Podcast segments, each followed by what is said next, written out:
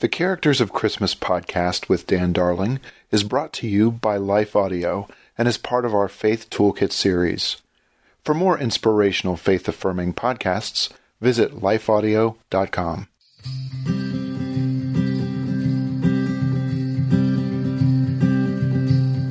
Welcome back to this special series of podcasts called The Characters of Christmas. I'm Dan Darling, author, pastor, and speaker.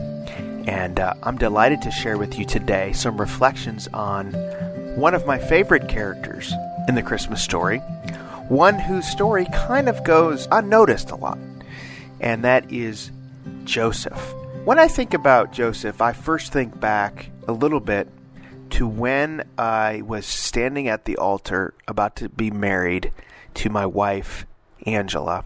And, you know, I, I'm 24 years old. I don't I don't know what the future looks like. All that I know is that it looks bright because I'm marrying this beautiful woman uh, that I love.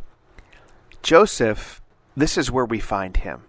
He is engaged to be married. He's betrothed. He's sort of in between engagement and marriage. He's got his whole life ahead of him. He's a carpenter, uh, not real wealthy, not real connected, kind of in a backwater town uh, there in uh, Nazareth, but this is where uh, we find him. He's got his whole life ahead of him. Uh, and then he has a really bad day. Now, we have the hindsight of 2,000 years of the Christmas story. And we have our Advent readings, and we know how the story ends up, and we know what God is doing in sending Jesus to the to the earth. But Joseph didn't have that. Joseph just one day got the bad news. His fiancee, Mary, the one whom he had trusted, is pregnant.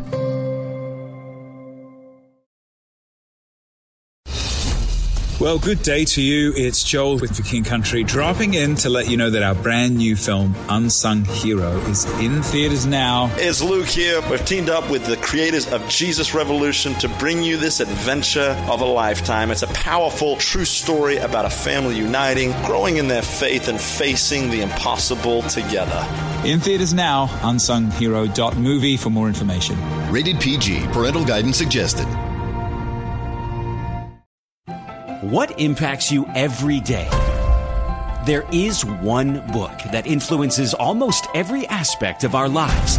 Museum of the Bible reveals the Bible's impact on your favorite musicians and artists, the way we measure time, social justice, our national monuments, and more. The Bible's impact is all around you. Discover how at museumofthebible.org/impact. Hey listeners, if you're a parent, then we've got a show for you. We know that parenting is not for the faint at heart. It can be hard to connect with your child throughout the many stages of their life. That's why Robrina Rettel, host of Mama Take Heart, is back this fall.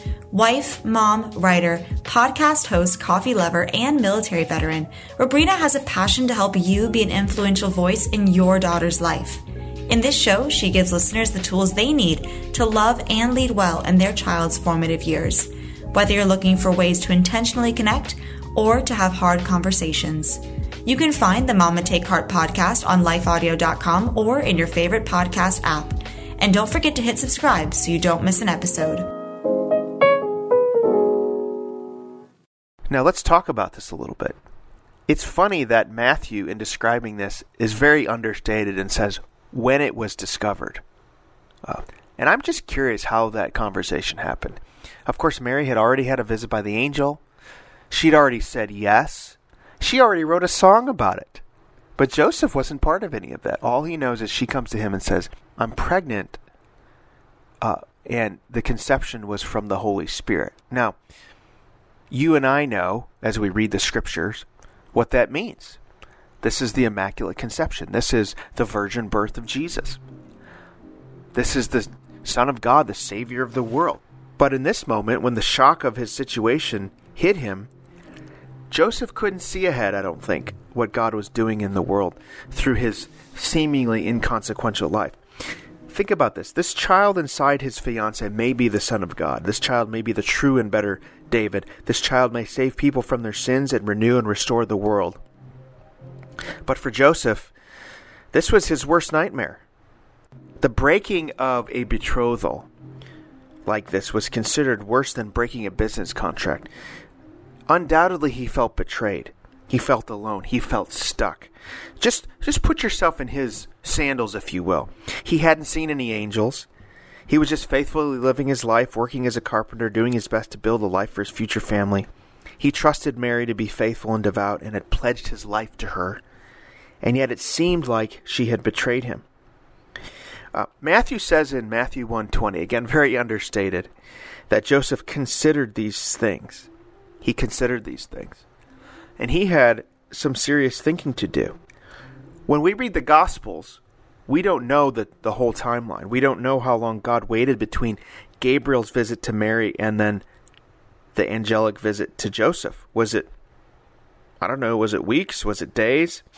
How many sleepless nights did Joseph have, tossing and turning, trying to figure out what am I going to do? And he really only had two choices. Uh, in those days, if a betrothed bride were to found to have committed adultery, there were two options. Um, the plan that most men would have done, would have taken, the one that everyone in that community would have encouraged him to do and applauded, would have been the the action that good, faithful, righteous people would have encouraged Joseph to do was that he could publicly shame her by bringing her before the religious authorities, which could result in the forfeiture of the dowry he paid to her father, and she could possibly, although rarely, but there's a chance that she could be put to death by stone by stoning. Consider the woman caught in adultery in John 8, whom Jesus rescues from public execution. Uh, the Jewish authorities had limited power to, to do these things from the Romans. That was plan A. Plan B would be to divorce her privately. This would require him to kind of put, send her away. And if he did this, he'd still endure embarrassment in his community. He would face questions from his peers and family for what, what went wrong, but he'd also be obeying his conscience and doing what's best for Mary. Um, this is one of those things where there's there is no good decision. There's no good choice. You ever have a moment where you have to decide between two bad options? One of the things that is really telling is that Matthew in in the first part of Matthew as he narrates this this story, Matthew tells us that Joseph was righteous. And it tells us he was righteous before he was told of Jesus' supernatural birth. He was righteous before the angel came and told him. And the Bible said he was going to put her away privately. He was going to take the second option. And he was doing that because he was righteous. He was committed to following the law, divorcing an unfaithful spouse, and doing it in the most selfless, compassionate way. He put Mary's needs and Mary's desires and Mary's dreams and Mary's welfare ahead of his own. And I think this is so commendable about Joseph. I think we need to stop and really think about this. That even in what seems like a footnote to the Christmas story, a part of the, the story that we just sort of pass over as we're getting to the angels in the field and the wise men and the shepherds, that Joseph didn't make a decision out of immediate anger. He wasn't irrational and unstable. For someone who had his life just turned upside down, he demonstrated remarkable grace and poise. He assessed the situation and, seeing the humanity of Mary, made the choice that would be best for her. Joseph wasn't saying, Hey man, I have a right to, to have a new life. I have a right to look at my life. No, he put everyone else's welfare ahead of his. This is an ongoing theme in his life, by the way. Of course, we know the reason that he didn't divorce Mary privately is because he had a visit from the angel as well. And it's interesting how the angel addresses Joseph. He says, Joseph, son of David. That's the first thing he says to him. Now, this is significant for a couple of reasons. First, it's significant because God didn't just pick any or first century Jewish man to steward the life of his son. God didn't just randomly pick some couple. Uh, this was the plan of God from the foundation of the world. God picked a faithful son of David the only other person in the New Testament to be referred to as a son of David is Jesus. You see, this title came with authority, reminding Joseph of his royal lineage.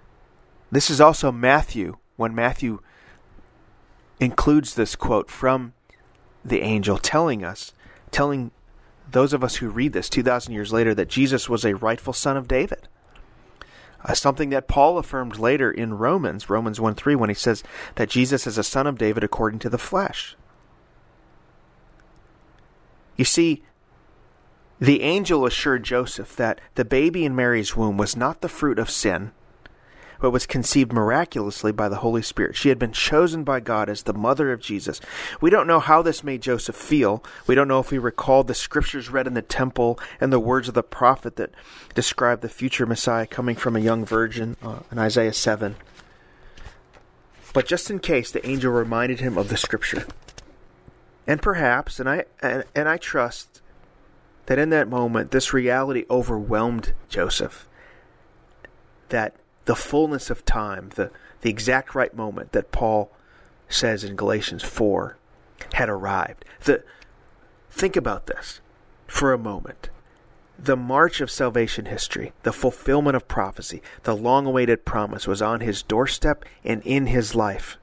What a holy moment this must have been for this humble carpenter. What a time to celebrate with holy awe and kneel in humble adoration. And I think it should cause us to stop and worship as well.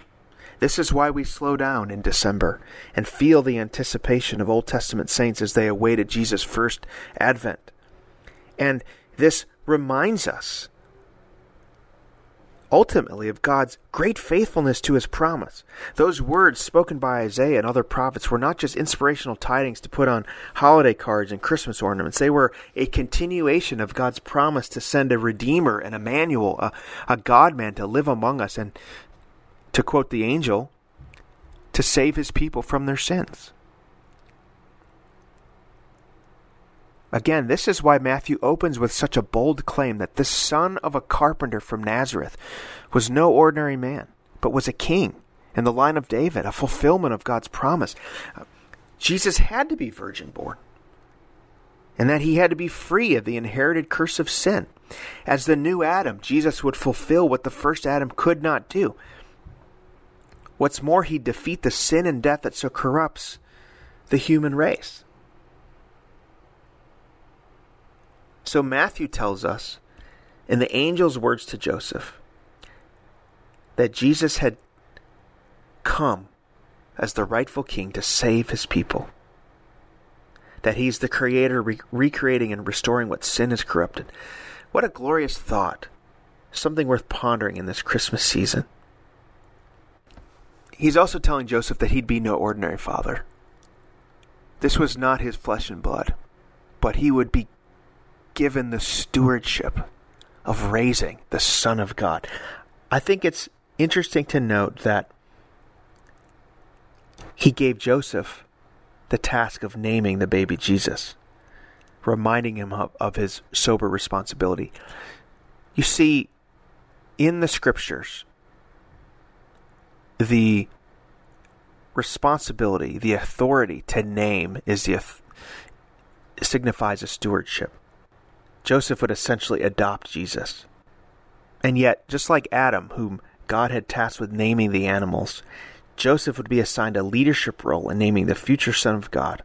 Joseph, son of Adam, would steward this baby who would fulfill what the first Adam could not fulfill. What a great thing. The other thing I think we should notice about Joseph that is very commendable is that the angel appealed to Joseph based on scripture. He the angel tells Joseph this is in a fulfillment of scripture. Again, Matthew says that Joseph was righteous before all this happened. The angel appeals to him on the basis of scripture. This tells us that Joseph was steeped in the scriptures. He would know what the angel's talking about. He was ready for what God had for him. Um, this is how the Bible appeals to followers of Jesus today. Know who you are as a Christian and know what the Bible says. Joseph was a Bible man, he was a student of the Word. and therefore he could understand and hear what the angel was saying. And then I just love this commitment. Listen to the words of Matthew 124. What was Joseph's response? Did he say, I didn't ask for this. This is not what my life is supposed to be about. I had plans, I had dreams. Matthew 124 When Joseph woke from sleep, he did as the angel of the Lord commanded him. Immediate obedience to a difficult mission. Let's contrast this response to the prophet Jonah, who was also called to a difficult mission. Jonah didn't wake up and immediately go to Nineveh. Instead, he tried to find a way around God's mission. I love what the commentator, the scholar Craig Keener says. He says, Joseph's obedience to God cost him the right to value his own reputation. Many Christians today, probably much older than Joseph and claiming the power of the Holy Spirit in their lives, have yet to learn this lesson. We also see Joseph's a man of few words. He didn't write any books. He didn't have a master's degree. He was not that profound. But what he did have was a heart full of scripture and a committed way to the Lord. He was obedient. And this is really what it means to follow God. You know, we don't even really know much about Joseph at all, but we know he was a man of simple faithfulness. He did the next right thing in front of him. And so much of following God is asking, what is the next right move? And let's let's see what Joseph is signing up for. This was not an easy assignment, and marrying Mary, he would be subject to endless scrutiny. If you think Joseph reacted strangely to hearing about Mary being having a baby, being pregnant by the Holy Ghost, then how do you think their friends in their community would react? How do you think the people around them would react? Now, what Joseph was signing up for was, for the rest of his life, a misunderstood reputation.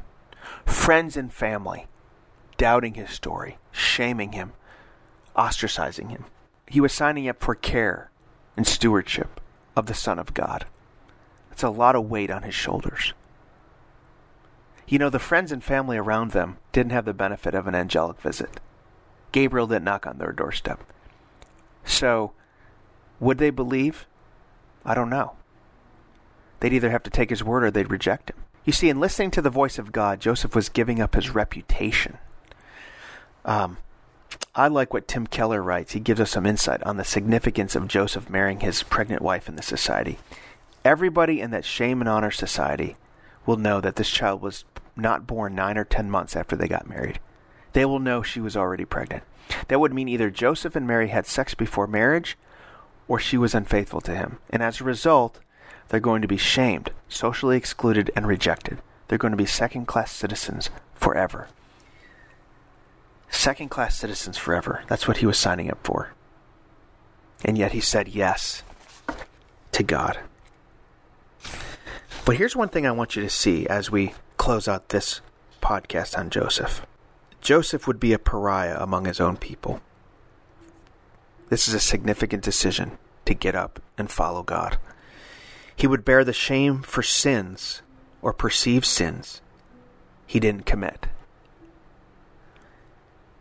And yet it only foreshadows the shame that this baby in Mary's stomach would one day bear on behalf of Joseph and Mary and all who knew Jesus. You see, Joseph bore the shame and the stigma of this moment so that the baby could bear the shame and the stigma of Joseph and Mary's sin and for the sins of the world. This is why Jesus would later sweat drops of blood in the Garden of Gethsemane. Jesus would literally become sin for his people, so much so that the Father who cannot abide sin turned his face away from his own Son. He was, to quote Isaiah, despised and rejected of men. Philip Bliss describes Jesus' shame in going to the cross, bearing shame and scoffing rude. In my place condemned he stood, sealed my pardon with his blood. Hallelujah. What a Savior. You see, Joseph could bear the shame in answering God's call, and we can bear the shame that sometimes comes with being a Christian because Jesus bore our shame.